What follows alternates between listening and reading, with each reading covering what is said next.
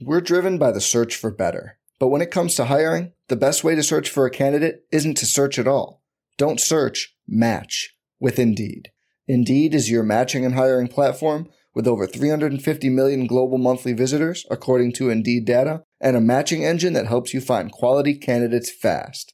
Leveraging over 140 million qualifications and preferences every day, Indeed's matching engine is constantly learning from your preferences.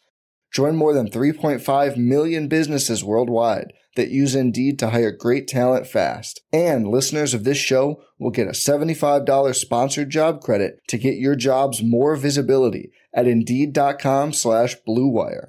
Just go to Indeed.com slash BlueWire right now and support our show by saying you heard about Indeed on this podcast. Indeed.com slash BlueWire. Terms and conditions apply. Need to hire? You need Indeed. This is Tyrese Halliburton, and you're listening to Setting the Pace.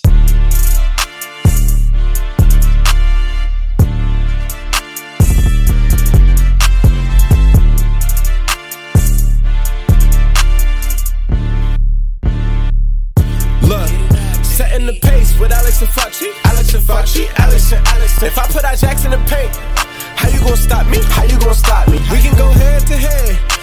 Call out your top three. Call out your top three. Look at the switch from Buddy Hield. Now that boy got three. We got Halliburton running point. This is the Bennedict for the shot. If anybody gon' come in the post, then we got Miles Turner for the block. Setting the pace, going to the top. Setting the pace, going to the top. This is your number one podcast. Sweeping every team. We gon' need a mop. Smooth. What is going on, Pacer Nation? Welcome back to another episode here of Setting the Pace. I'm your host, Alex Golden, and here we have the one that feels snubbed, Michael J. Facci. Talk to me about this snubbing that happened today. Oh man, what a snub. And, and it hurt even more to dive into the specifics and see it was by one vote. And that is Andrew Nembhard. Andrew Nembhard not being on the all rookie second team and then finding out it was by one vote. It pained me. And Mhm. I don't want to bury the lead because we do have a lot to celebrate. But while we're on the subject of Nembhard, I mean, Alex, we broke down some of the voting. Tari Eason getting two first place votes. I don't know about that. I Mhm. really don't. And the other Jalen Williams, and yes, it's rough to be called the other Jalen Williams, he got a first place vote. Things like that make a difference in the end. Andrew Nembhard, very deserving to be on that second team. I'll let you comment back on that before we get into who the first team. Yeah, so real quick, everybody knows that I got a soft spot in my heart for Tari Eason, and this is someone I really wanted the Pacers to draft last year.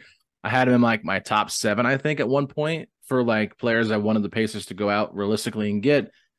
And he got two first place votes. And I'm sorry, but that is or first team votes. And I'm sorry, but that's just crazy. I mean, for the type of season that all these other players had above him, really the only six, in my opinion, that should have got first place votes were Jaden Ivey, Bennedict Mathurin, Keegan Murray, Walker Kessler, Jalen Williams, and Paolo Banchero.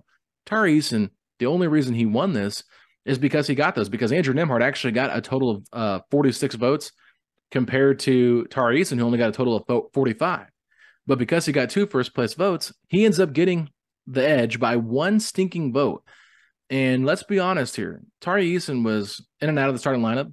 Andrew Nembhard was a full time starter and was guarding the opponent's best player almost every single game. And I just feel like because maybe he didn't have the flashiest stuff, but he had like the some of the flashiest moments for any of the rookies this year, having the game winner against the Lakers and then taking Steph and the Warriors down in Golden State like pretty much back to back games or back to back. It was on the same road trip. I mean, it's just crazy that he didn't actually make it. So, you know, I just I just felt like that was a major snubbing here. And personally, like I know Jalen Duren and I know Jabari Smith and Jeremy Sochan had good years. Don't get me wrong, they deserve it. But some of this voting is just all over the place, Facci, because if you go up and tally the votes, Bennedict Mathurin got left off someone's ballot for both first and second team. Keegan Murray got left off of three ballots. So I think some of the voting here is just ridiculously stupid. And I'm just going to encourage anybody that votes in the Pacers market, don't vote with your head, vote with your heart. Because if Andrew Nembhard gets one first place vote, this thing is tied. So just just think about that. If somebody from the Pacers like writers would have just put him on first team, because like apparently it doesn't matter because like you said, Jalen Williams got a first place vote. Uh MarJon Beauchamp got a first uh, got a second place vote. Mark Williams, Dyson Daniels, Malaki Branham, they got second place votes. It's like, this is just ridiculous. Some of these guys should not seriously be in consideration for the votes that they got. No, it's just it's all over the place. I do think they need to be more strict with the votes. Uh, it's just very unfortunate because look, Tari Eason, very good player. I think he could be real good in this league. The Houston Rockets, they didn't play a lick of defense all no. year. That team was horrific. Nembhard was someone that I, I think was the steal of the draft. I think when you look at this whole list, I mean, you're talking about he was the guy that was the second round pick. So I would have loved to have seen him on the all rookie second team. I think that would have been so special for him. But but let's also get to what was very special. That's Bennedict yeah. Mathurin on the all rookie first team.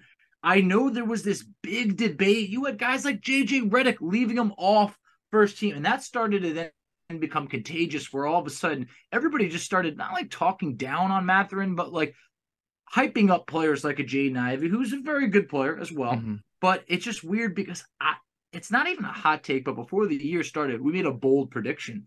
And I made the prediction. I said that Bennedict Mathurin would be on the all rookie first team. It would be the first Indiana Pacer to do it since Rick Smits in the 1988 89 season. And that just sounds so crazy to say that you and I have not seen an all rookie first team on the Pacers in our lifetime. Yeah and we and we and we and some others have the nerve to potentially critique Bennedict Mathurin from time to time. It's crazy because it's like it just shows that as as fans, it's never good enough. And this player is most definitely good enough. He's special. Yeah, and I think I, I think one thing that we need to just talk about quickly is how this how this vote played out because, like you said, we all thought this was going to be close. Yes, and unfortunate, or actually, unfor- unfortunately for Jaden Ivey, but fortunately yes. for Bennedict Mathurin, he got 71 first team votes where Jaden Ivey only got 43. So he ended up beating him in total points 170 to 142. So it was a bit of a landslide there for me anyway. Like just seeing him win by a total of 28 points is a, a big difference here because I thought we might see a snubbing of Bennedict Mathurin on the first team for Jaden Ivey.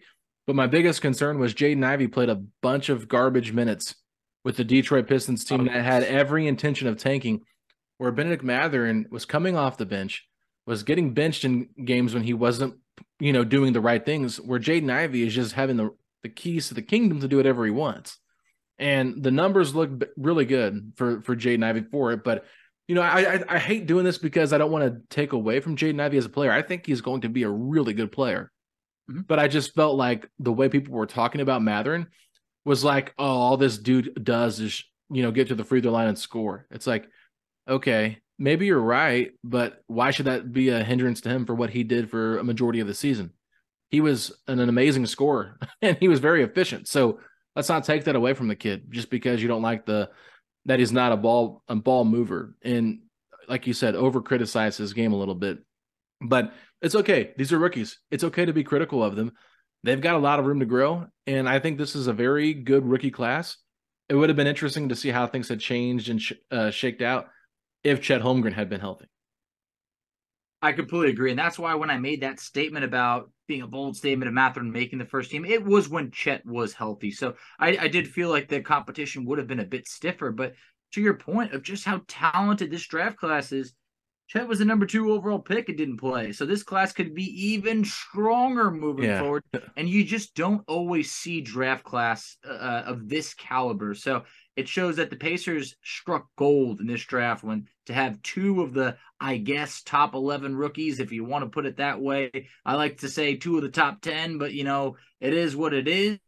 But maybe this is just a chip on the shoulder of Andrew Nembhard that can fuel him to say, hey, you know what? Some people are sleeping. I got to wake them up. Yeah, and just real quick, I'll, i wanted to throw out some of the guys that have also made the second team All NBA rookie team for the Pacers. Since we can go back and look, it's uh, Danny Granger, Paul George, Jamal Tinsley, Miles Turner, and Chris Duarte. So, you know, it's it's not like we've had a ton of rookies on these teams, but the ones that usually have been on those teams have been starters or good players. I would say Duarte feels like his status with the Pacers is probably the most up in the air, but um, other than that, Facci, we didn't have a whole lot to talk about, but there is some news about the G League partnership, the Fort Wayne Mad Ants. I don't know if you saw this or not, but they're moving to Noblesville, which is about 45 minutes out of Indianapolis, and they're going to be getting um, a new name in 2024 2025. So this is really exciting. So for the next two seasons, I guess you could say, uh, yeah, I think, or maybe it'll be no next season. It'll be next season when Yeah. it goes into effect. They'll be having a new name. They're building a new facility downtown. It looks like in, in Noblesville, eighty-five thousand square foot arena. So it's it's going to be really cool. There's a, a post on it on Pacer Sports and Entertainment on Twitter, but that's a really cool thing. The Mad Ants are getting a, a little bit of a uplift here in the in their branding. Going to change your name and their location, so no longer in Fort Wayne. Much easier trip for players that get sent down to the G League.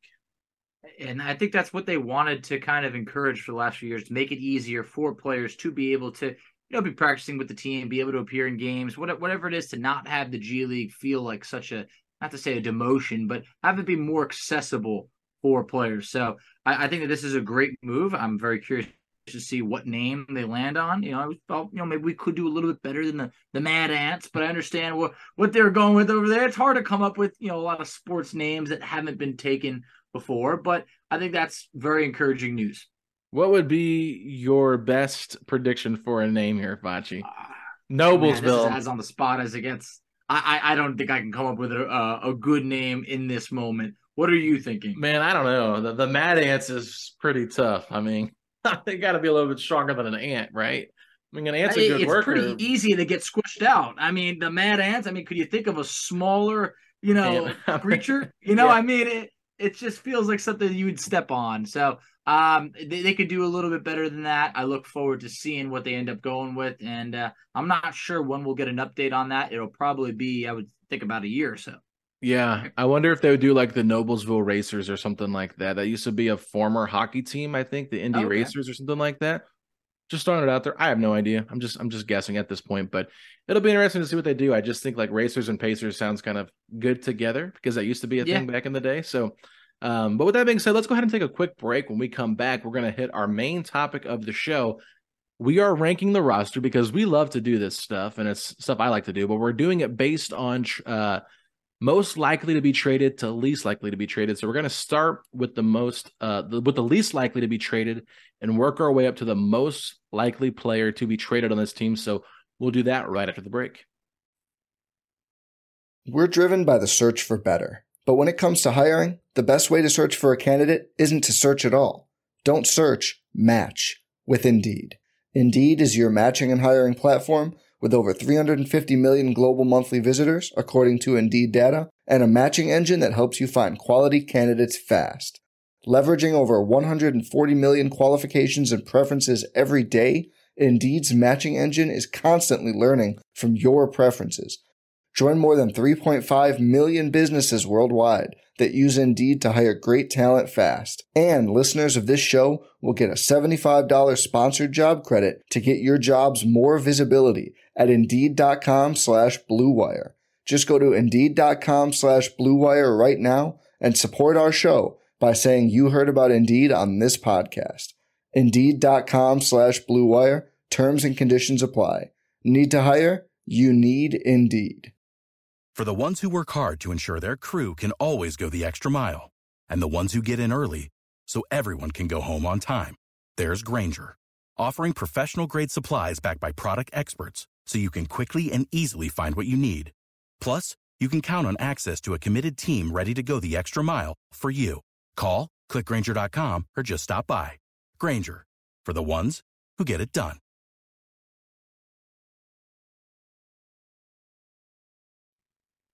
All right, everybody, we are back and we're going to be ranking the players most likely to be traded to the least likely to be traded, but we're going to start from the bottom and work our way to the top. So, 13 players obviously cannot rank the unrestricted free agents Oshae Brissett, James Johnson, or George Hill.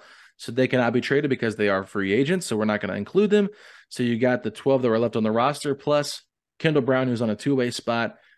I don't even know if you can trade players on two way contracts. I want to say you can, but I'm not 100% sure, but they could always just bring him onto the roster too, Foch. So we don't know. We're just going to include him for the exercise.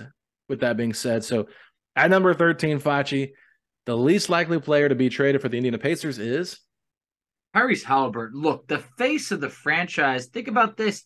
if you're starting a franchise and you're picking a point guard, I really do think he's got to be top two. But here's the thing there's very, and I mean very few players that could be justified to be traded, you know, trade Tyrese for.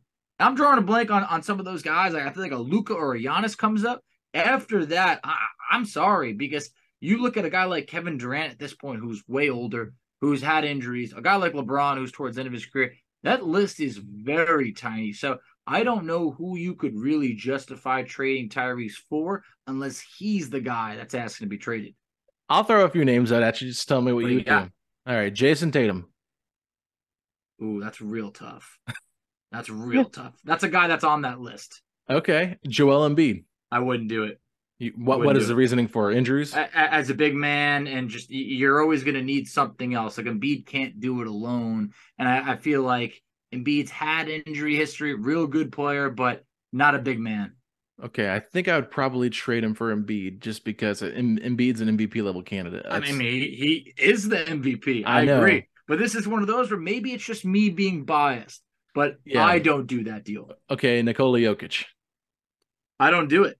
I don't do it, and I think I think a lot of people could say that I'm crazy for that, and I, and I and I would accept that I could be crazy for that. I think you're crazy for that. I- I, would I- rather have yeah. Jokic and Embiid, in my yeah, opinion. Yeah, I mean, yeah, Jokic than, than Halliburton. Look, every every you get every, every argument over there. I just feel like if Jokic comes over here, I just I don't know. I don't know. Maybe that one I'll take I'll take back, but I'm not doing it for Embiid. I'm not. Okay, Jimmy Butler, No. Devin Booker. Devin Booker is one of those guys that should be on that list. Devin Booker is is a stud. Um so I feel Yeah, like the shooting numbers in the playoffs this year has yeah, been pretty crazy. Yeah. So I, I feel like I'll take back my comments about Jokic. I feel like it's like Jokic, Tatum, Luka. I'm putting you on the spot. and it's very much on the spot. And it's already hot in this room. I'm already starting to sweat. So, um, look, so that that's what I'll say over there. That list is like five Yeah. Players. Yeah. Well, it's tough too because it's like, what does Halliburton mean to the Pacers? He means everything to them. So, everything. right, it's not like you're you're just trading a guy that like the Kings had like another guy that they could rely on in Yeah. To be their ball handler. Like the Pacers, this is the guy they're trying to build the franchise around. And so if they move him to get a better player than him, what message does that send to the rest of the locker room? And it could have Oh, a negative much. effect if they did trade him. So I get that. But I wasn't really doing a player value thing. I was just more like Of course. a trade value thing. But anyway, let's move on. Obviously, the next player, number 12, we have 13 guys we're going through. Least likely to be traded, Ben Mathurin. Ben Uh, Mathurin. Yeah, if it's not Bennedict Mathurin and Tyrese Halliburton is least likely to be traded, I'd be completely shocked. But we both have Halliburton 13, Mathurin 12. So let's move on to number 11. Who do you got here, Fudge? I'm going. This is where things could change. It's, and maybe it's it's tough right here. And maybe we do have a difference, but I'm going with Miles Turner. I got Uh, the same and- thing. Okay, because here's the thing.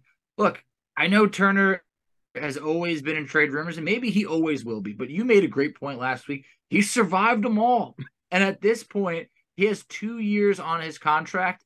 If he's not expiring, and you want to see this young core take a step forward, Turner's a big part of that because Mhm. I, this is a guy that he played 62 games last year. Um, that was the most he's played in the last four seasons. But also, the Pacers aired on the, the side of precaution. Yeah. They, they made sure to not throw him out there if it didn't mean much or if he could get injured. So Turner relatively stayed healthy last year. Uh, the contract is super affordable right now to the point where the Pacers aren't pressed for cash. Doesn't make sense to trade him unless you're going to be getting, uh, you know, quite the player back in return. Yeah, and I, and I think honestly, you can probably make the case he's a top 10 center in the NBA. And Yeah, I think you can. You know, I, I think maybe there's a few guys you would trade him for if the deal was right in terms of like upgrading at center. Like, I'm not even going to bring up DeAndre Ayton because I think that's too touchy of a subject. But yeah, there's been some rumors out there that Bam Adebayo could be available. Obviously, I don't think the Heat would do a Bam for Miles straight up swap, but I think if you kind of look at the styles they play, it, it could be interesting to like think about Bam with the Pacers compared to Miles because Bam's more of a defensive minded guy that is uh is kind of similar to Sabonis where he can be kind of a, a ball mover and, and that kind of thing where Turner's not really a, a facilitator, but I think Bam is. Bam's got a better jumper than Sabonis and is a much better defender. So I think you could like talk yourself into that because it's like Domas with a little bit of defense. so Yeah, yeah. I I could see that as well, but it's it's very tough. I just don't think Miles really is on the trading block unless something drastic happens where they are able to maybe get Wembanyama and they consider like, okay, we can't play these two together. I don't know. I don't. I don't think they would would do that, but I do think that it's very unlikely that he has dealt within the next two years of his contract. I would be kind of stunned if he was. And even to your point on, on Bam, Bam's heavily paid.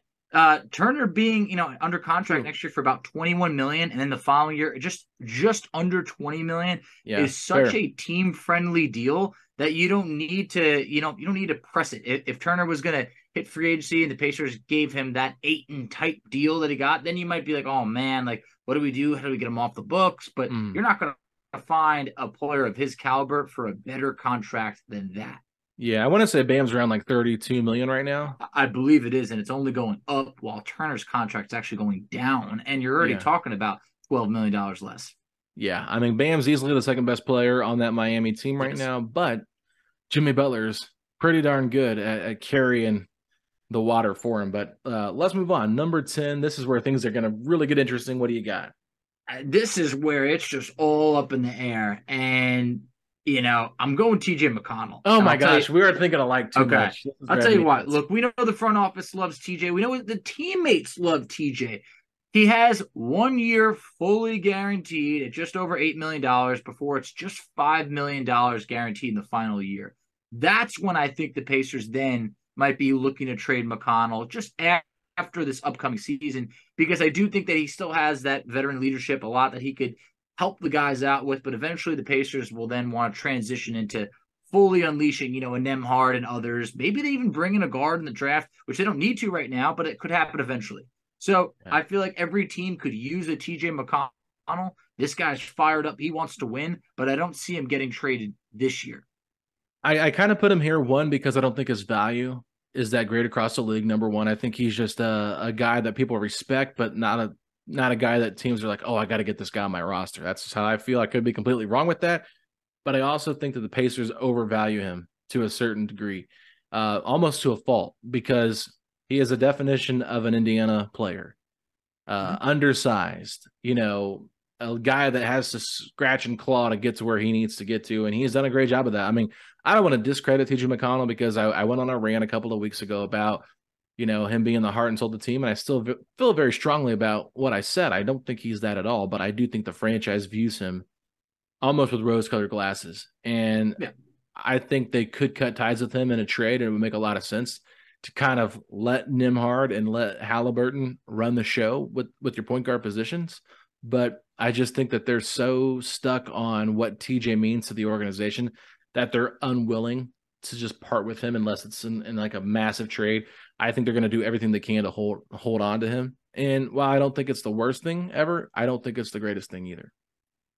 I get it, but everybody respects the guy that comes in with a great attitude, works real hard, pushes his teammates. That's everything what you're getting in TJ McConnell. And look, you could see the way that he improved his three point shooting. That man is putting in the work. He's putting in so many hours that we can never see. So I feel like that work ethic becomes contagious. And that's a lot of the stuff that the Pacers love about McConnell that doesn't show up on the box score. All right, let's keep it moving here. Number nine, who you going with? I I'm confident we're differing over here because this is it gets really tough because the Pacers don't have many bad contracts at all. Yeah. And one guy who has an extremely good contract to the point where it's not really worth much in the league is Jordan Nwora. And Okay. you know I'm higher on him than you are, but this is you're talking about just three million dollars expiring. So what's the rush to move on for him when he played real good last year? I love his upside. I think the Pacers could ride it out into free agency. This is someone who, you know, was able to get a basket pretty much what felt like at any point down the stretch in the season. Uh, he averaged 13 points, nearly five boards, 48% shooting, 42% from three. I think he could do that again over a course of a season, or at least close to it. Uh, but I don't think there should be much of a rush on the trade at just $3 million remaining on the deal. No, and I get that point. I think it's interesting that they did go out and acquire him at the trade deadline, which would make him an attractive player to keep around. Um, I have him a little bit higher on my list, and I'll explain why when I get there. For me, at number nine, this is where I have Aaron Nesmith. I, I do think that he only has one year left before he hits restricted free agency, so that could make him a little bit more of a valuable person to trade for because he does have that restricted free agency on him. So somebody might want his bird rights, but the way this team gushed about him and how he fits in with what they want. Uh, you're going to hear it later. Our fan of the week had a lot of high praise for Aaron Nesmith as well. Um, we're going to close out with that. But Aaron Nesmith is just a guy that really, he is the definition of what the Pacers want from their players a team player that will do whatever it takes and will do whatever role is asked of him. So I think that they don't want to really move off of him. I think if I think they could convince themselves that they would be willing to move him if it did if it did help bring back somebody a little bit better. But I just feel like he doesn't have a high salary and he means more to the Pacers than I would say Jordan Moore probably does long term.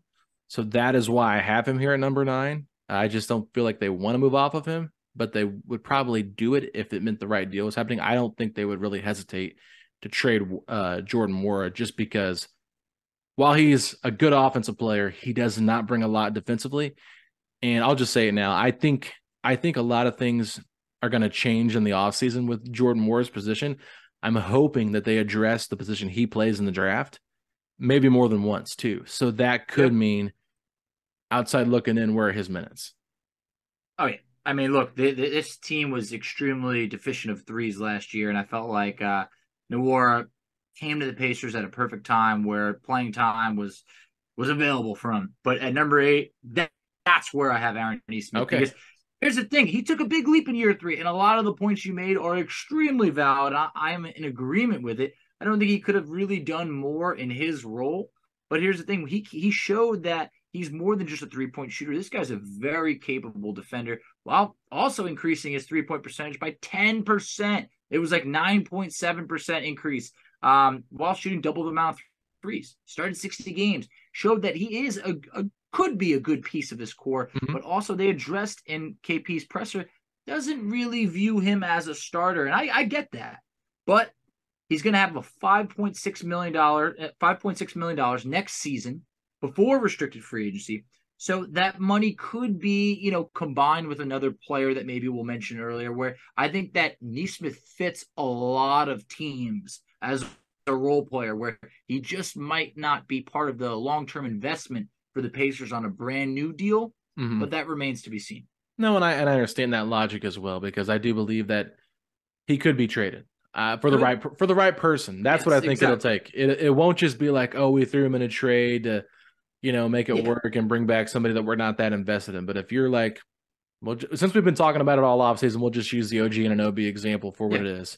If the Raptors say no, we want Aaron Nesmith in the OG Anunoby trade, you do it. You don't think twice yes. about it. He's he's he's a really good player for this team, but you don't think twice about moving off of him for OG Anunoby because you are getting, I think, in that in that situation, a massive upgrade at that position. So um, for me at number eight, this is where Andrew Nembhard comes in because it was really hard for me to kind of place him on this list because I do think that he could be your most valuable trade chip or one of your most valuable trade chips if you're trying to go out and get somebody. But there is a logjam at point guard. So where does he fit in? Is he a two guard? Is he the backup point guard and McConnell goes to third string and we don't see as much McConnell? I don't think that's going to be the case. I think you're probably going to see Nembhard start. I think he'll play with the second unit quite a bit, like we talked about with Scott Agness last week. And you're going to see him probably play close to 25, 30 minutes a game, but he'll play in different roles. So I think the Pacers love him. They value him. He's on a great contract. But I do think that teams across the league know the potential that he has. And I and I was a little bit stunned today that he didn't make the all rookie second team by just one vote. And we talked about that earlier, but I think that could almost negatively impact his value just a little bit because you can't say, well, he was on the rookie team. You know, he wasn't a top 10 rookie, he was number 11, but I still think he's got quite a bit of value across the league, especially if you're looking for a guy that can play the one and the two, can guard positions one through four, and has a really good basketball IQ, I just feel like he's got a ton of value. I think there's a ton of teams that are kicking themselves in the behind that they did not take Nembhard when they had the opportunity to, or trade up to get him, whatever, whatever it is. I have him at number seven on my list. Okay. So I am right over there with you. And, and Alex, I felt like I needed a shower after putting him at seven because I felt dirty with myself. But I'll tell you why. And this is what it is: is his contract is so good at, at being under contract for the next few years. At, at you know, all years are just under four million dollars. So it's really appealing to any team to be able to get a really good on the ball defender who can shoot threes, It's continuing to grow, The defensive upside is so there. But if you really want to be as aggressive as KP said that the Pacers want to be, Andrew Nembhard has to be a name that is discussed. And, it, and that's what it might take to get mm uh, an all star or a fringe all star level player is, you know, there's going to be, hey, maybe it's like, uh, you know, I don't know, uh, Buddy Hield and then an Andrew Nembhard, or it could, whatever it is, if you need to make salary work, Andrew Nembhard can't be the featured piece, but he could be a piece in there to get the deal done and get it over the finish line. It hurts, but that's how good that he played, that he is valuable around the league. Yeah, and I think what we're doing here, guys, is just trying to find that value of what his value is in the league and what his value is to the Pacers and try to find where that meets in the middle because we know that there's some guys on this team that are probably viewed as untouchable. And we went through a list of guys we would probably trade Haliburton for, but those guys aren't going to get traded. So that just shows you how untouchable he is to the Pacers. Now, we didn't do that exercise for Mathurin, which I don't want to do that because I don't want to get people upset, but I think that you kind of understand like, okay, we understand that Nembhard is not untouchable at all, but we also know he does bring a lot of value to the Pacers because of what he does on the floor. We also know that if the Pacers want to get better, he might have to be included in that because of your depth at that position. So that's the fine line here with trying to evaluate where he fits because I do think that more teams would like to trade for him than the guys that you had below him, McConnell, Nwora, and Nesmith. So, you know, we're trying to find that balance. That's why we were probably just one place off because, you know, I think the Pacers probably value him a little bit more than maybe you do. I don't know, but I just I think they value him a ton. And like I almost had him at number 11 at one point just because I'm thinking they don't want to trade him. But I do think that he is the potential chip to get you uh, somebody back better. But at number seven, this is where I have Jordan Nwora. I already explained why I had him a little bit higher in terms of why I think he could get traded. Expiring contract, $3 million, maybe not a great fit on this team, depending on who else they bring in. And if they do believe in Kendall Brown, who's on the two way contract, if they do believe in the kids that they draft, where does he fit in with this team? So I, I think that it's still kind of to be determined where he could fit up with this roster. But I heard this front office last year rant and rave about how great Terry Taylor was. Analytics said hard raved. It was a it was a big time rave analytics were through the roof on him. They were talking, you know, basically like this could be Thad Young type of player, and they cut him to bring in Jordan Nwora. So obviously they can hype up these guys that are at the bottom of the totem pole a little bit, not not all the way at the bottom of the totem pole. He wasn't at that point, but middle of the pack bench guy, not a for sure starter. They talked to KP talked about him being a starter and how when we gave him more responsibilities, we realized, okay, you know, he can't always do everything we're asking him to do, but I do think there's a good basketball player in there. I just don't think he's super, super valuable to what the team needs moving forward based on what I hope they address in free agency and at the draft. Yeah, I hear you. I just think for Nwora, there's there's gonna be teams that are like, you know what, I'm not gonna trade anything of value. I might just wait until he hits free agency. So if the Pacers are looking at maybe like a second round pick or something like that, it's like, ah, I don't know. it depends where you're at in the season. So who knows? But for for number six on my list, this is where I pretty much just closed my eyes and just slapped Kendall Brown on on paper yeah, because I did the same. I do thing. not know where to put him. The man has essentially no value around the league. It's not a knock on him. You're a late second round pick that was hurt, barely got to play. You know, made a couple appearances in NBA. Made I don't know, it might have been 13 games in the G League. It was there's not much more than that. So I don't think that the Pacers should be in any rush to trade him. I don't think that uh, he would bring back any value at this time. So I think you really very much want to see him in the G League. So I'm just going to put him right in the middle. Yeah, this is almost one of those things where it's like you don't really expect the Pacers to move him because he doesn't have any value. But if their roster gets too crowded and they find guys that like a little bit better, he could be cut from the roster. So it is very hard to rank him with this one. I wanted to include him just because I wanted to bring him up in case people forgot about him because Kendall Brown is a very interesting player, very great person off the floor. Uh, when you had Scott Drew on after we drafted him, I mean, he couldn't stop ranting and raving about how awesome he was off the floor and how he got to know every single person in in, in Baylor's uh mm-hmm. I guess you could say organization, whatever, but it's not an organization, but you know, the university, yeah. all the all the coaches, from the ticket sellers, like I mean everything. So I, I just feel like that is the kind of person he is. The Pacers love that about Kendall Brown. He's an athlete. He's a defensive minded athlete that just has a lot of work to do. So I, I don't feel like he's going to get moved at all. So I had him at six as well, Facci. But I, I think that we're all in agreement here that our top five is the same. Now let's see how this order shakes out at number five. Facci, what you got? This is where it could get very interchangeable. I got Jalen Smith. I'm look, right there with it, you. Because here's the thing. I mean, I, I think we'll probably know who could be number four. But look, for Jalen Smith at this point, it just feels like this man. Uh, it's going to be hard for him to thrive in Indiana. It felt like he alternated games with Isaiah Jackson, where at times we just wanted to see them both playing. And it seemed like one night it's Jalen's night, one night it's Isaiah's night, one night it might be Daniel Theis's night, whatever. It was all over the place. But yeah, for Jalen Smith, this is definitely not what he expected when he re-signed in Indiana. He's still just 23 years old, but he needs to get that three-point shot back because if he doesn't, his value is it's, it's far less than what it once was. And I think that for Jalen Smith that has a player option. I unless things change, I don't see him opting into that. I would think he would rather test free agency, pick a team that he could go to and get more playing time, than potentially you know ride the bench in Indiana again. So uh, I got him at number five. Yeah, I think the Pacers when they signed him, they believed in his three point shooting.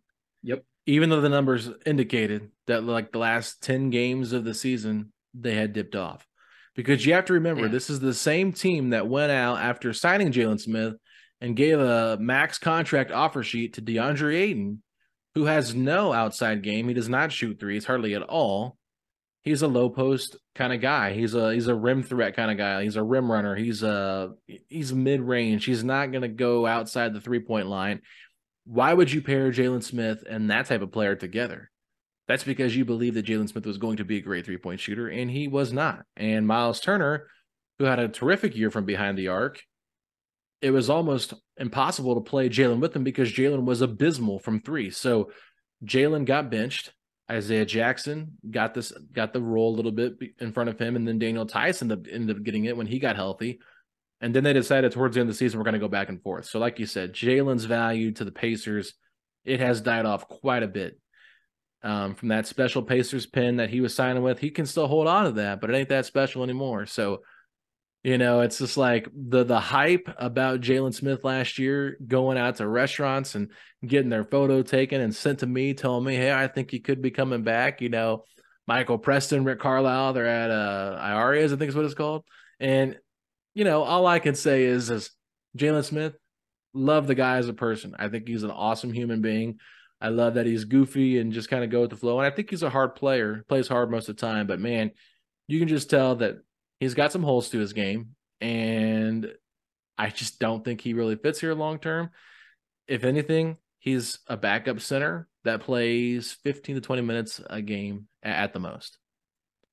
Yeah, and, I think that's kind of what we view him now as. I, I think that it was a bold move announcing that he's the starting four before the season even happened. Like it was like the second he re-signed, like our starting power forward, and it was like it was really all downhill from there. I don't see a scenario where he is our starting power forward anymore. I think the Pacers will address it in free agency, if not the draft.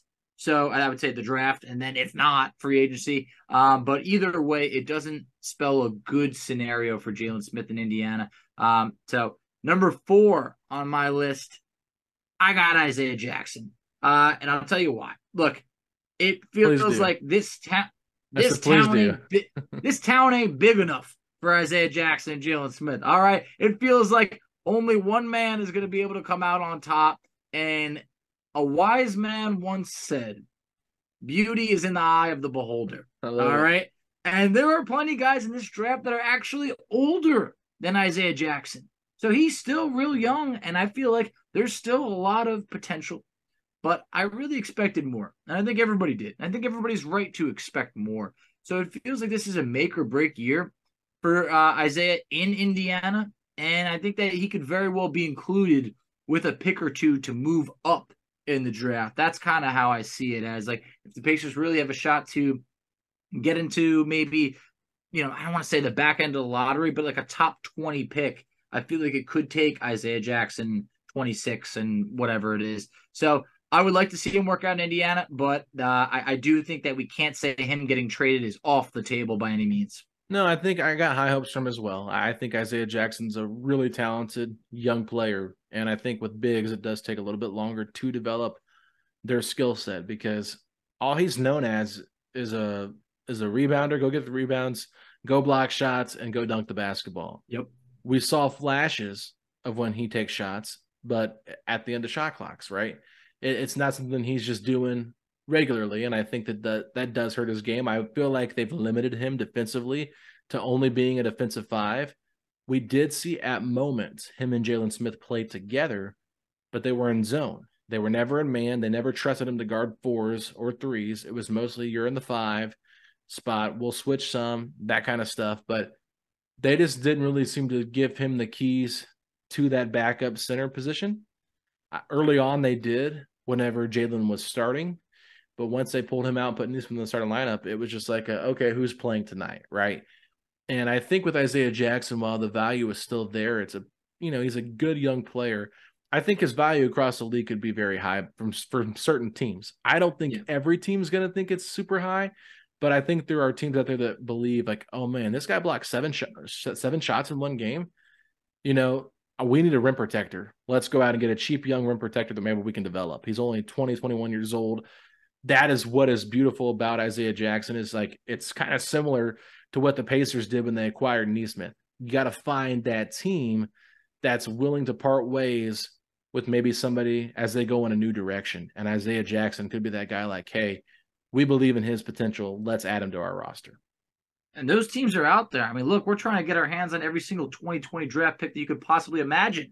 So maybe someone's trying to collect the 2021 draft class. I don't know. But my confidence in him as a starter in this league, it's disappearing by the day. I just don't know if there's a, a, team that I could see him be like, "Hey, Isaiah Jackson, that's your starter, and he's playing 30 yeah. minutes a night for you." I I don't think I could see that anymore. Yeah, I don't see it either, and I really didn't love the pick when they took him in the first place because I'm like, we already have Goga, we've got Domas, we yeah. got Miles. Why another big? I understand he does things differently, but why another big? And then this team just is a, is obsessed with bigs. Even when they had Goga, they Miles, Jalen, Ijax, they went out and gave DeAndre Ayton a max contract. So yep. they were willing to move off of Miles probably, but at that point, it's just like, come on, quit going after bigs, go after some forwards for for crying out loud. But number three, Facci, let's move on. Who you got?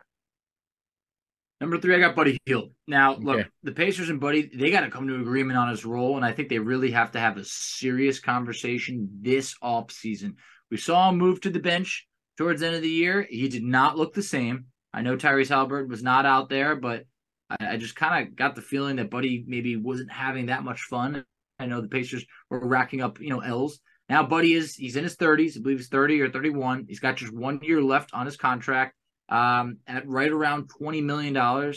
If the Pacers are to actually make a move for uh, an all star caliber player, Buddy's contract is the one that's going to need to be included. He's going to be appealing to teams that A are looking to improve upon three point shooting and are also not looking to take on a bad contract or numerous players. So I think that he's kind of your ticket to wanting mm-hmm. to make a bigger trade. So with that, I, I kind of don't, don't feel confident the Pacers are going to give Buddy another contract, knowing that you got Mather in there you want to develop, you got Nembhard, and then whatever draft picks that you might go with, that Buddy, if you sign him to a new contract, you might regret it in terms of he's not going to be happy playing less and less minutes coming off the bench for a team that might not be a title contender.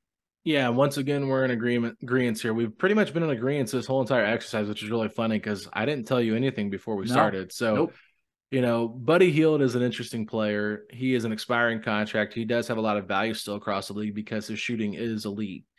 You know, he doesn't get to where he's at by, you know, just being an average shooter. No, he's an elite level shooter. He put the ball in the basket. Defensively, got room to grow. Playmaking could be a little bit better. But I think we saw enough from him to be like, okay, he fits in with this team. I think the Pacers really do value him but I don't think they value him in terms of like, oh, this is a long term piece for us. This is a yeah. guy that came a, came along in the Haliburton trade to make it work financially for both sides. So while it's worked out for the past season and a half with Buddy being here, I think that there's a really good chance he's dealt in the offseason. Maybe, maybe if not at the offseason, at least by the trade deadline. He's Yes. I would I would bet my money that he is not here to end the season because of the expiring contract. It would be kind of silly for the Pacers to let another contract expire. I think you got to take advantage of this and just move him while you can. But that's why I have him at three. And then at number two, Facci, let's see. Who do you have at number two? Maybe we differentiate at this point. Maybe we don't. I got Daniel Theis at two. Okay, I got Uh, Chris Duarte at number Okay, two. and, and you could very well flop those. Here's the thing. Theis, I got him over here. Look, when it comes to salary filler, his contract is just enough where if you combine it with a young player, you could make a decent trade happen. He's got $9.1 million left that's guaranteed on his contract. Just seven appearances made last season, only one of which I believe came after the trade deadline. So Mhm. I don't think he factors into the Pacers' plans. It just becomes a like, ah, can you move him? Yeah, is there any takers? And you would imagine if you attach the right thing to him, there should be a taker. Maybe it's the you know punting on the 29th overall pick and attaching it to Theis and just moving him just to get him off the roster. I don't know what it'll take. Uh, you don't want to give up too much, but that's why I got Theis at number two. Yeah, so I put Duarte at number two just because I think there's a there's a like a slight chance the Pacers decide this guy is not worth giving up for because we just drafted him two years ago. So I put Duarte here because I do think that there's going to be a team that talks themselves into him. He's been very injury prone throughout his first two seasons. I think that's a big knock. Um, his value to me is higher across the league than Daniel Theis for Yeah. sure because of because of his contract situation. But I, I think you can make the case that he could be back on the roster next year just because the team doesn't want to give up on him. Now, when it comes to Daniel Theis, who I have at number one, I feel like there is no chance he returns to this roster next year. A, he wants to play for a contender. B, if they really do want to keep investing in their big guys, Jalen Smith, Isaiah, Isaiah Jackson, he he's not going to play. They already shut him down in what was it, February? Yeah. Maybe maybe early March. They shut him down and said, "Okay, you're done. We're going to go with our young guys and let them finish out the season." So they already shut him down after they let him come back and play for a couple of weeks. So I just feel like the Daniel Theis era was one of those ones that we'll look back upon and be like, "Why was he on the roster?" But at the end of the day, I think he's going to get moved no matter what. Uh, he does not make sense. They got to consolidate this roster to add on some of these rookies. He is an easy guy to move off of, and I think there's going to be teams that do talk themselves into, hey, if we can get Daniel Theis as our backup center, maybe if he's attached in another trade, like you can still be like, okay, this guy makes sense. It's it's very similar to what the Pacers did once again last year for Brogdon. He was included with Aaron Nesmith to make the money work, and I think that's exactly how they will utilize his contract once again. And I just I just think that there's like this like three to ten percent chance that Duarte is back on the roster to start the year just because they don't want to give up on that investment. But I think it'd be silly not to cash in if they can find a trade partner. Yeah, that that's the thing. It's like, look, the Daniel Theis era, it lasted longer than the Tristan Thompson era. All right, it was seven appearances compared to four, but either era was not good. But Mhm. as it relates to Duarte, I, I feel like that ship, it, it's it's setting sail. And I mean, they're they're saying land ho, they're going out there, and that ship's sailing because I just feel like with the murders of Mathurin, Nembhard, and an already crowded backcourt, injuries piling up between the toe, the shoulder, the ankle. It's like I mentioned it before. Out of I think 172 possible games, uh, he he's missed. I think he's he's played like hundred of them. He's missed basically almost half of his games. Yeah. He missed like I want to say like 75 percent of his games in two seasons. In my gut, I just think that they're ready to trade him just to clear things up and give him an opportunity elsewhere while he still has value. So, Mhm. like, the Pacers will probably get Daniel Theis off their roster. They probably will. But Chris Duarte very well could be traded with him or in addition to him. Those two players, I think, have the odds stacked against them to finish next season as a Pacer. I, I think it's going to be very slim. But Duarte right now is still early enough into his contract and early enough into his career. Can't say young enough, but he's not terribly old. Where I feel He's like you old. could, I know, I know, you could swing him in a deal where other teams could say, yes, let's let's take a let's take the flyer on a defensive minded three point guard or a guy Yeah. that, that can guard and shoot three. So either one could be interchangeable. Yeah, so uh, there's 164 games total the last two seasons for Chris Duarte. He's played in 101, so he's missed Mhm. 63 games in, in that time. So that makes sense. Now, let me ask you this as we wrap this up, because obviously it's interesting to go through and rank who's the most likely to be traded to the least likely to be traded. Out of these 13 players, how many of them do you anticipate being moved this offseason? Give me a number. Uh, mm, Man, I got Might be a Facci over here thinking just two. Yeah, it might be a two. Okay. Yeah. I was my the first number that came in my head was three. Okay. The So- reason why I'm a little bit lower is because we do have three free agents. So it's like, okay, so if you if you take away, you know, those three free agents, all right, they're gone. You trade two guys, you're clearing up, you know, five roster spots, and not in not counting the two ways, whatever happens there, who knows. But I do feel like that gives yourself where you don't want to shake this core up too much. But Mhm. for all we know, there could be one big trade that involves three players right Yeah. then and there. So yeah, I would put the over under at three, just because I feel like you can make Two and a the half? case. Yeah, I, I just feel like you can make the case. Like, I think Buddy's likely moved. I, I think that Duarte is likely moved, and I think Theis is likely moved. And then you're talking, what about what about Smith? What about Isaiah Jackson? Are those guys likely on the move as well?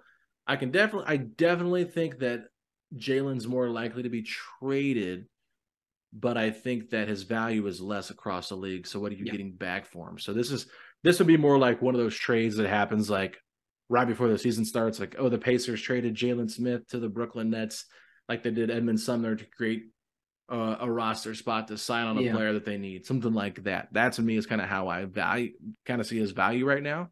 It's just like outside looking in, based on everything that we've been, uh, that we've seen. But yeah, it'll be interesting. But with that being said, Facci, let's go ahead and take a quick break. We'll bring on our fan of the week and close this one out. All right, everybody, joining us is our fan of the week. We're bringing the segment back. We brought this thing back more than anything I can remember because we are always leaving it and then bringing it back. But we are back, and we got Adam Jameson joining us today. Facci, Adam, how are you, my man? I'm doing well. I'm doing well. How you guys doing? Hey, doing great. But Adam, I think we're doing even better now that we have you on. Really appreciate you supporting us. Uh, Adam, why, why don't we just start from the beginning? Just tell us how long have you been a Pacer fan? Maybe what's like one of your initial memories uh, that made you a fan? Um, I was a I started watching basketball, Pacer basketball, probably in the early '90s. But the uh, touchstone moment, June 1st, 1994, MSG Game Five.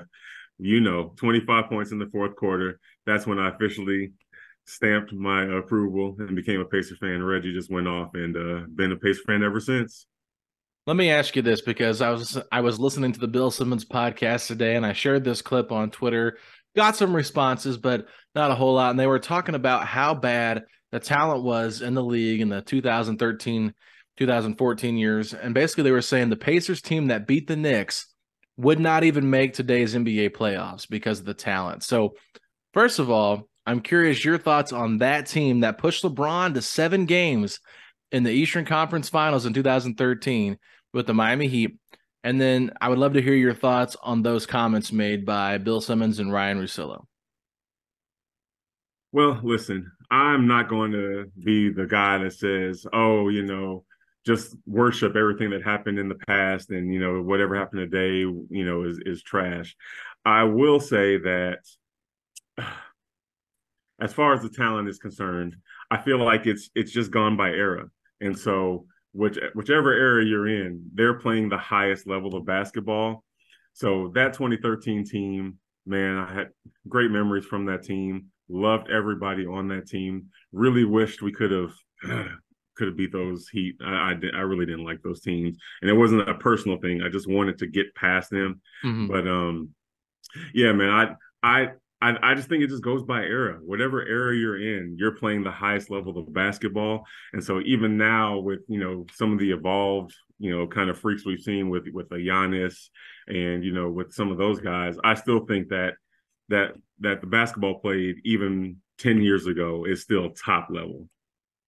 Yeah, I love the point that you made of like every era is the best at its time because that's true.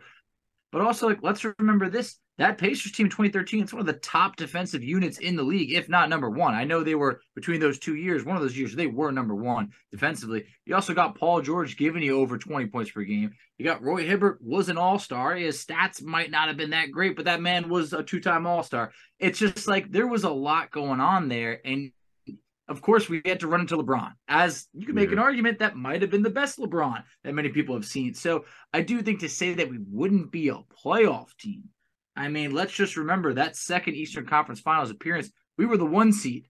So, right. Oh, I, I, mean, I just feel like that's a bit harsh, but I, I, thought you made a great point as it relates to each era is the best. At the 80s, that they probably thought they were better than the 70s and the 60s, 90s, better than the 80s, and so on. The two early 2000s, we know basketball is a little down over there. But I thought it was a great point by you. Yeah, and let's not forget they had a you know future championship coach in Frank Vogel, you know, leading those guys on along the way. So it it really just comes down to era fellas and whatever you have for that period of time, they're playing the best basketball that you know on planet Earth, pretty much. Yeah, and I mean one of the points they brought up was like they're talking about how bad the Knicks roster was, and they were like Malcolm Brogdon, the sixth man on the Celtics, he'd be like the second best player on that Knicks team, and I'm just like, I we need to pump the brakes a little bit, just because even even if Brogdon might have been the second best player on that Knicks team at that point, I just think at the end of the day, it was two totally different styles of basketball, and it's really hard to compare the two eras. But I do enjoy it. But let's get into today's era because obviously this Pacers team last year won 35 games. They probably exceeded expectations for almost every realistic fan out there. But maybe give me some of your thoughts on what you took away from this season. Oh man, um, I'm 100% with you on the exceeding of expectations. I I think Vegas had us at like 25 wins for the season, and we definitely blew past that. I didn't think we are going to get there. Um, just being realistic. I. I didn't either. but I mean, you just saw how um, Reese developed, Tyrese developed, you know, as a leader for the team, not only in his game, but as, you know, becoming a leader, becoming the guy that can, you know, re- you know, put the troops together and and and really bring the team forward to a uh, a new era and a new style of play. I um I was a little disappointed um that I didn't get to see the famed uh, Miles Turner Isaiah Jackson front court duo. I really wanted to see how that would have gone because I'm a believer in Isaiah Jackson. He's one of my favorite players on the team. Mm. And I would have loved to have seen what he could have done at the four position a little bit more than what we actually got. Um, but besides that, it was really just about the development of the team. Obviously, Bennedict Mathurin, fantastic first year, you know, and I think I think I just saw today he made first team all rookie. So congratulations to him and um, really looking forward to what he can do and what he can bring, hopefully as a uh, starter going forward. Yeah, I mean, I love what we saw out of Mather, and I do think at times we're a little bit too hard on rookies, saying, like, "Oh, he needs to develop a three-point shot. He gets better defensively." This guy just made All-Rookie first team for the Pacers for the first time since the late '80s when Rick Smits did it. That's how long it's been, and we're still nitpicking little things about his game. So we just gotta let him be. But if you had maybe like one wish for this offseason for this Pacers team, what would you say is at the top of your list of hey, we either need to add this or we got to make this move? What are you thinking? Well, I probably have a two-way tie. I'll be okay. honest with you. Uh, first is going to be adding an impact wing, and not just for the two, but really to play the three, maybe even the four. Um, you guys have talked about them on the show. Cam Whitmore and uh, Jarace Walker. Those are probably yeah. my top two guys you know, if if we're not in the top three, you know, let's pray we get up there. But if we're not in the top three picks, then uh, those would be the two guys that I would target. And I think you guys talked about it on uh, the free agency show, um, Alex, with uh, Cam Johnson. That's yeah. a guy that I liked in the draft. And then I got, you know, another seal of approval from James Jones, who's a fantastic talent evaluator. He would be a great addition to this team. I don't know what it would take to get him, but I love his game. I love, you know, everything that he does for winning in basketball. And I think that he would be a really good pacer. Well, a little bit of a spoiler there for you. We are going to do a deep dive on that man right there, Cameron Johnson, later this week. So the one you're referring to is the Pacers group chat where I had people on the show when Facci was out. Two of my friends come on, and we basically just talked about for one free agent we'd like to go after, and that was one name that was brought up. But we're going to actually do a deep dive on Cam Johnson, the pros and the cons to why he fits his Pacers team. So uh, be on the lookout for that. That'll be the first of our several uh, players we're going to cover. But I just got to ask you one last question here as we wrap this up. You said you've been listening to us. You know, you support our show, and I really appreciate that. But how long have you been a listener? I don't know when the actual date was. It's probably been it's been at least a year and a half, I would Okay. think. Nice. It'd been around that that. time I started listening to you guys. I was looking for uh, Pacer content because there's not a lot out there for us. But um, I stumbled across your guys' uh, podcast, and yeah, just been listening pretty religiously ever since. You guys do really good work, and I appreciate it. Thank you. Well, we definitely appreciate that too. Is there uh, my last question for you? Is there maybe like an interview that we've had, someone that, that's come on the show that you're like, ah, I really enjoyed that one? Oh man, you guys had. I think you guys did one with uh, Aaron Nesmith. Yeah. Mhm. Mhm. I really like that interview. That's the one that sticks out to me in my memory right now. And uh, he's a he just sounds like a really cool guy. And I, I think that um, you know, I like what he brings to the team. You know, he finished third in, you know, the hustle award this year. Mhm. And so I appreciate everything that he does on the floor. He's very selfless and every now and then he'll he'll he'll dunk on you. So you gotta be Yeah. careful. Fun fact that episode that we did that interview with him, I had to edit one of my questions out because I totally butchered it. Um, Facci basically just asked that question, and I was looking up something because someone texted me and I didn't really hear what he said. And I just pretty much repeated the same question, and he was just like, Yeah, so like I just said, and I was like, Okay, I got to take this out. telling on myself here, but hey, it's it's all good. So just want to let you know, uh, we haven't really ever talked about this, Facci, but all of our listeners, like most people that have a following, like their listeners, they give them a name. And I think it'd be perfect for us to kind of establish this now, since our show is called Setting the Pace. If you're a fan of the show and you're a faithful listener, like you said, Adam, you listen religiously, you are hereby now called a pace setter.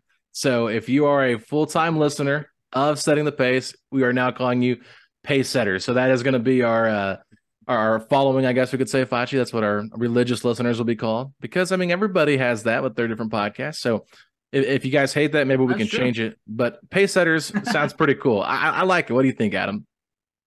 Hey, listen, man, if you guys like it, I love it. I'm with you. Okay, Yeah, well, I like it. so Something new. so Adam, you're the first member of the pace setters to come on since we've established this. So uh, awesome stuff there. But uh, you know how we close out this show, so uh, you got to do it better than Facci because we know Facci brings the energy every time we close out the show. But Adam, if you're ex- if you're excited for this Indiana Pacers offseason and how they can grow this roster and rebuild this team, then hit me with those three words. Let's go, Pacers. Setting the pace, going to the top. Setting the pace, going to the top. This is your number one podcast. Sweeping every team. We gon' need a mop. Smooth.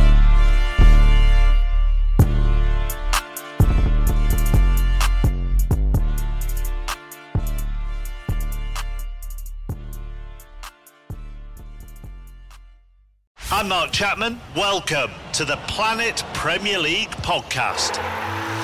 Each week, Cesc Fabregas, Nedum Onuoha, and myself talk all things Premier League. As a player, you don't have time to talk. No. You don't have time to make a plan. You just need to deal with wave after wave after wave. We watched Coach Carter, and he said, "Oh, afterwards, the game's just about doing this for your teammates." And I remember looking around halfway through the film, and half the squad was asleep.